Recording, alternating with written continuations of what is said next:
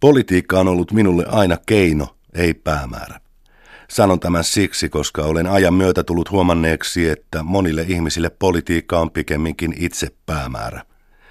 Siitä lähtien, kun lapsena kuuntelin aikuisten kiihkeitä keskusteluja politiikasta kotonamme Jerusalemissa ja myös sen jälkeen, kun itse aloin osallistua poliittiseen toimintaan ja väittelyihin, olen ymmärtänyt, että jotkut ihmiset yksinkertaisesti nauttivat osallistumisesta politiikkaan piittaamatta loppujen lopuksi paljoakaan niistä tavoitteista, joiden nimissä he sitä tekevät. Näin kirjoittaa palestiinalainen filosofian professori Sari Nusaiba hyvin ajankohtaisessa teoksessaan What is a Palestinian State Worth, eli minkä arvoinen on oma palestiinalainen valtio.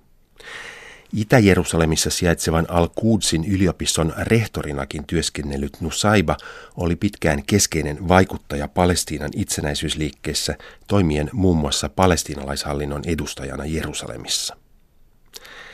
Lähi tilannetta lähemmin seuraavat ovat olleet hyvin huolissaan Israelin ja palestiinalaisten rauhanprosessin ja etenkin niin sanotun kahden valtion mallin tulevaisuudesta Yhdysvaltojen presidentinvaalien ja Donald Trumpin vaalivoiton jälkeen. Trump kun näyttäisi antavan Israelin johtajille pitkälti vapaat kädet toimia palestiinalaiskysymyksen osalta kuten haluavat. Poliitikot, diplomaatit ja maailman mediat ovat kuitenkin puhuneet kahden valtion mallista lähi rauhanprosessin keskeisenä päämääränä kohta neljännesvuosisadan ajan. 137 YK jäsenmaata on vieläpä tunnustanut itsenäisen Palestiinan valtion. Mutta todellisuudessa mitään Palestiinan valtiota ei ole olemassa. Palestinalaishallinnon kontrolloimat saarekkeet miehitetyllä länsirannalla ovat kuin Etelä-Afrikan rotuerottelukauden aikaiset bantustanit apartheidmuurin reunustamien juutalaissiirtokuntien välissä. Palestinalaishallinnon alaisuudessa on vain 18 prosenttia koko länsirannan alueesta. Israelin ja palestinalaisten välillä ei ole monen vuoteen käydy minkäänlaisia rauhanneuvotteluja. Hyvin perustein voidaankin kysyä, mistä palestiinalaiset ylipäänsä neuvottelisivat Israelin kanssa nyt, kun Trumpin vaalivoitto on kasvattanut entisestään Israelin johtajien itsevarmuutta. Tähän kysymykseen Saari Nusaiba yrittää etsiä vastauksia. Hän toteaa kirjassaan, ettei ole koskaan ollut kiinnostunut politiikasta pelkästään poliittisena pelinä – sen myötä myös ajatus Palestiinan valtiosta on aina ollut hänelle keino saavuttaa tietty päämäärä. Oli se sitten kaikkien kollektiivinen hyvinvointi tai sortovaltaan perustuvan valtion muuttaminen vapautta korostavaksi valtioksi. Mutta ennen syventymistä Saari Nusaiban pohdintoihin vaihtoehtoisten ratkaisumahdollisuuksien löytämiseksi Palestiinan konfliktiin palataan hetkeksi alueen historiaan ja siihen, miten nykytilanteeseen on päädytty. Tämän päivän konflikti juontaa juurensa ensimmäisen maailmansodan päättymiseen, jolloin voitokkaat eurooppalaiset ympärysvallat jakoivat sodassa hävinneen Osmaanien valtakunnan. Osasta Osmaanien valtakunnan alaisuudessa olleesta arabikansojen asuttamista alueista tuli itsenäisiä kansallisvaltioita. Palestiina oli yksi niistä alueista, jotka eivät itsenäistyneet – sen sijaan kansainliitto julisti vuonna 1922 alueen Britannian mandaatiksi. Palestiinassa asui 1920-luvun alussa puoli miljoonaa islaminuskoista palestiinalaista, noin 80 000 juutalaista ja kutakuinkin saman verran kristittyjä. Palestiinan alue oli ollut muslimienemmistöinen ja ristiretkien aikoja lukunottamatta myös muslimihallitsijoiden alaisuudessa vuodesta 638 aina Osmanien valtakunnan päättymiseen asti. Ensimmäisen maailmansodan jälkeen Britannia ja Ranska jakoivat Osmanien valtakunnan alaisuudessa olleet alueet osittain sattumavaraisesti useaksi eri kuningaskunnaksi ja valtioksi. Näin saivat alkunsa esimerkiksi Irak, Jordania ja Saudi-Arabia. Nykyinen Syyria ja Libanon jäivät Ranskan mandaattialueeksi. Palestiina sekä nykyinen Arabiemiraattien alue jäivät Britannian alaisuuteen. Vuonna 1917 Britannian ulkoministeri Lordi Arthur Balfour ilmoitti Britannian hallituksen kannattavan juutalaisvaltion perustamista Palestiinaan.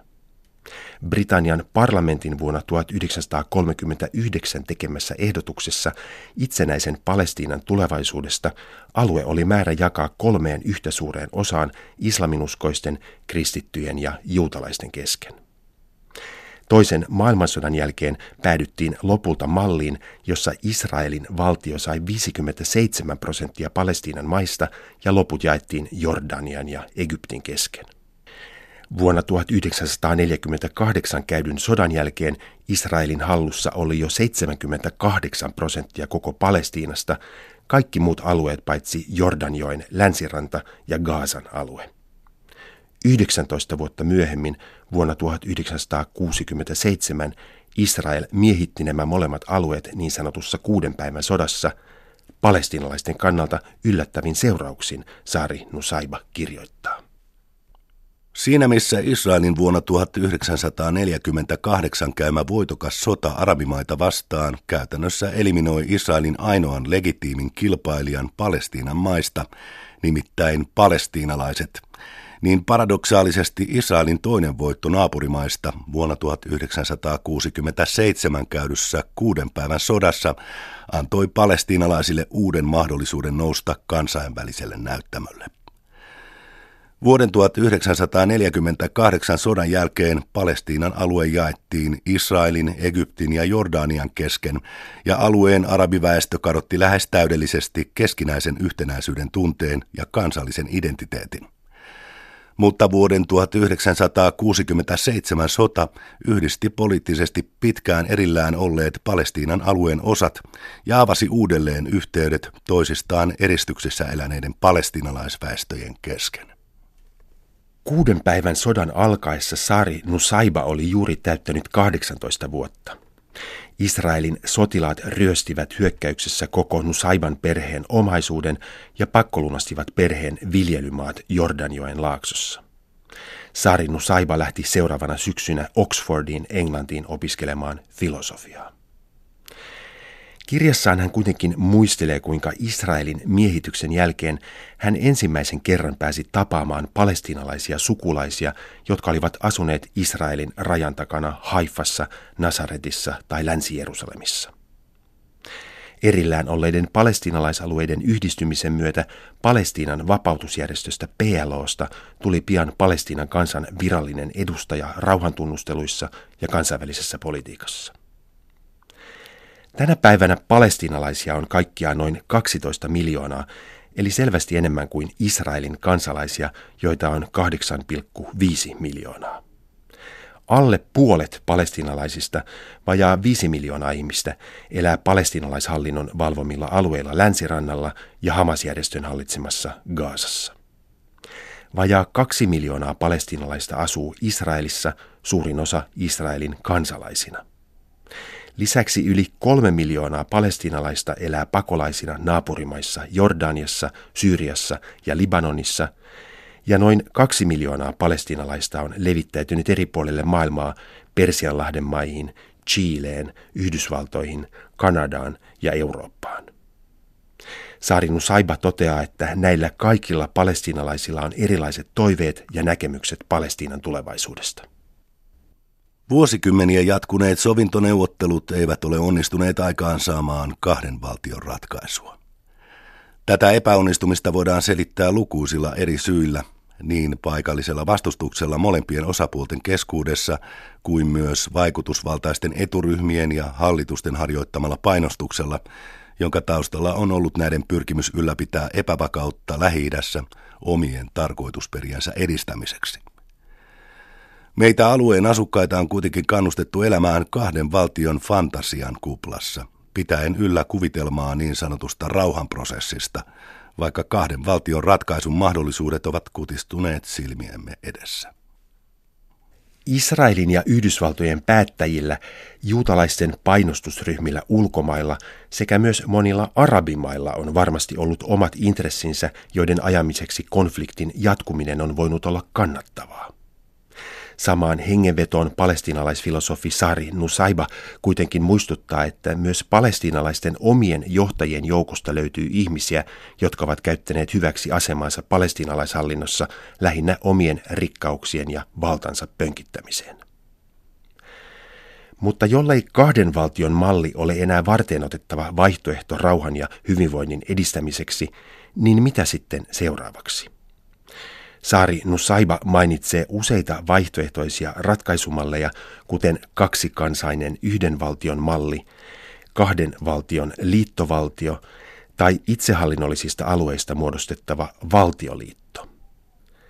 Tällä hetkellä Israelin johtajat näyttävät olevan kuitenkin kuuroja näillekin ehdotuksille, ja siksi Nusaiba päätyy lopulta vaihtoehtoon, joka saattaisi toimia eräänlaisena shokkiterapiana ja kenties onnistuisi herättämään Israelin päättäjät ymmärtämään nykyisen miehityksen epäinhimillisyyden.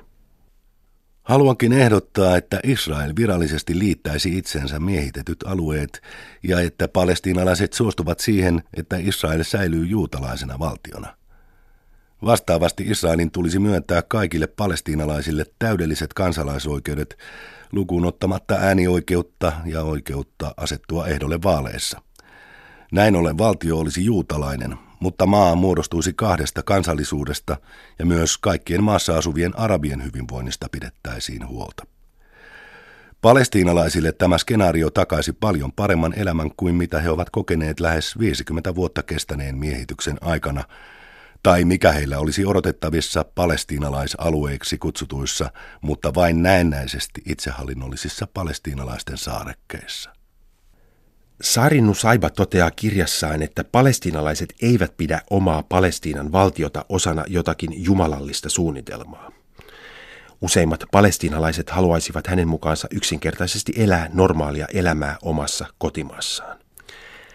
Täysin utilitaristisesta näkökulmasta katsottuna Nusaiba päättelee, että jos Israelin valtio kansainvälisen takaajan tukemana tarjoaisi palestinalaisille puitteet hyvälle elämälle, johon he muuten tarvitsisivat omaa kansallisvaltiota, niin mihin sitä omaa valtiota enää tarvittaisiin? Myönnytyksenä Israelille miehitetyillä alueilla syntyneet palestiinalaiset eivät Nusaiban ehdotuksessa kuitenkaan saisi äänioikeutta, eivätkä oikeutta asettua ehdolle Israelin parlamentin Knessetin vaaleissa. Mutta jopa ilman näitä etuisuuksia elämä tämänkaltaisessa skenaariossa olisi Nusaiban mukaan paljon parempaa kuin nykyinen ahdinko yhä jatkuvan miehityksen alla. Sari Nusaiba huomauttaa, että itse asiassa Itä-Jerusalemin palestiinalaiset ovat eläneet hänen kuvailemansa skenaarion kaltaisessa tilanteessa jo kohta 50 vuoden ajan. Pysyvän oleskeluluvan haltioina he ovat voineet liikkua ja työskennellä eri puolilla Israelia ja miehitettyä länsirantaa. Heillä on ollut täydet oikeudet julkisiin hyvinvointipalveluihin sekä myös äänioikeus paikallisvaaleissa – mutta ilman Israelin kansalaisuutta he eivät ole voineet äänestää Israelin valtakunnallisissa vaaleissa. Viime kädessä on kyse siitä, kuinka tärkeää on oma Palestiinan valtio. Kysymys käsittää paitsi sen, mitä varten valtiot ovat ylipäänsä olemassa, eli mitä tarpeita valtion tulisi tyydyttää, myös sen, mihin myönnytyksiin pitäisi olla valmis Palestiinan valtion aikaansaamiseksi, tai mikä olisi oikeudenmukainen hinta, joka olisimme valmiita maksamaan sen synnyttämiseksi.